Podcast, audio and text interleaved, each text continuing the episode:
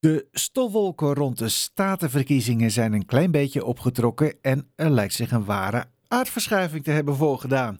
De boerenburgerbeweging is de grote winnaar van de verkiezingen. Maar wat gaat dit betekenen? Gelukkig woont er in Noord iemand die ervaring heeft in de Eerste Kamer en ook nog bereid is om haar licht hierover te laten schijnen bij Radio Bovenij.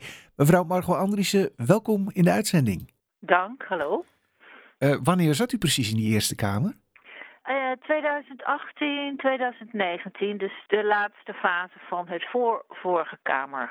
Dus toen Forum voor Democratie in één keer als een komeet omhoog kwam in de Eerste Kamer, heeft u dat uh, niet direct meegekregen? Nee, toen deden wij het nog met de PVV okay. en de SP. Ja. ja. Uh, heeft u toevallig van uw collega's met wie u contact heeft nog uh, gehoord hoe die enorme winst voor de Forum voor Democratie is bevallen in de Eerste Kamer? Ja, die verdampte natuurlijk heel snel. De kortste keren waren ze opgesplitst in drie of vier partijen. Ja, en had dat ook nog gevolgen voor het functioneren van de Eerste Kamer? Mm, niet echt. Niet echt, want het was niet één blok. Dus uh, wat ik van begreep is dat je kon die mensen allemaal wel individueel uh, benaderen. Uh, omdat ze allemaal zo gesplitst waren. En de ene deed wel leuk mee en de andere niet. Dus dat was gewoon verschillend. Het was niet meer één blok. en het was niet lastig. Nee. En verwacht nee. u nu eigenlijk ook weer zoiets met de boerenburgerbeweging? Ja, wat, wat mij opvalt is dat daardoor de PVV kleiner geworden is. En natuurlijk Forum voor Democratie. Uh, het is ongeveer evenveel zetels als die samen hadden in de vorige periode. Maar BBB ziet eruit alsof ze wel iets, toch wel beter weten wat ze willen. Maar dat moeten we even zien natuurlijk, hoe dat, uh, hoe dat loopt. Maar ja. het zijn allemaal onervaren mensen. En uh, de Kamer, de Eerste Kamer heb je één dag in de week, hè, dinsdag. Mm -hmm. En dan moet je echt alles regelen. En dat is ongelooflijk hard werken. En heel uh, precies opletten. Uh, wat er gebeurt en dat je iets niet ontgaat, zeg maar.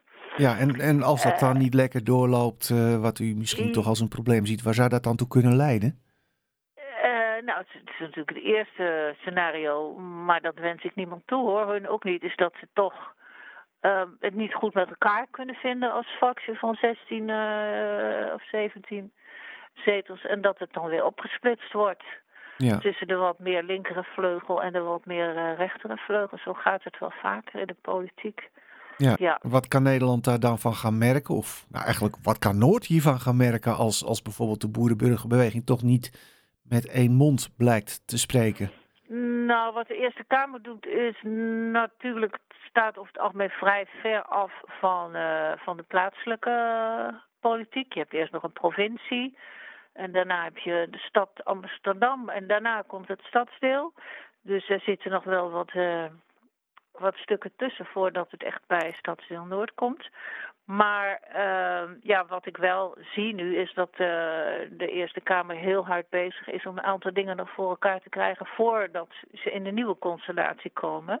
Met veel BBB en weinig CDA. Ja. Uh, en zo is bijvoorbeeld ook nu de omgevingswet er doorheen gekomen na zes jaar steggelen okay, in en, de Eerste en, Kamer. Wat, wat is dat voor wet? De omgevingswet is een wet die alle, alles wat er op dit moment aan uh, vergunningssystematiek is, die wordt in één wet ondergebracht. Dus denk aan bestemmingsplannen, die verdwijnen straks. En het is niet meer dat er een apart bestemmingsplan komt om bomen te kappen of monumenten te inspecteren of horeca of geluidsnormen. Er zijn allemaal verschillende plannen voor. En dat komt straks in één omgevingsplan. En, en, dat betekent dus heel veel voor Noord, want die zijn, de stadsdeel moet wel al die vergunningen uh, uitgeven. Er zijn natuurlijk ook heel veel vergunningsproblemen altijd. Uh, denk aan, uh, aan de vergunningsellende rond het, de restaurant aan het eind van de Schellingwouderdijk en de Nieuwe Dijk een paar jaar geleden, de camping. Er zijn altijd heel veel vergunningsproblemen. En de, de vraag is wat dat gaat betekenen met het nieuwe omgevingsplan. Waarschijnlijk wordt het dan makkelijker om vergunningen te krijgen.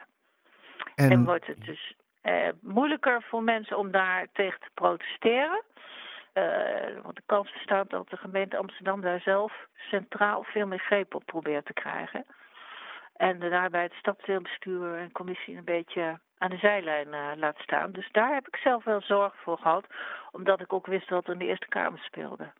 En betekent dat ook dat uh, bijvoorbeeld de bewonersparticipatie, waar op dit moment uh, in Noord zo op wordt ingezet, door dit soort plannen mogelijk in de problemen kan komen?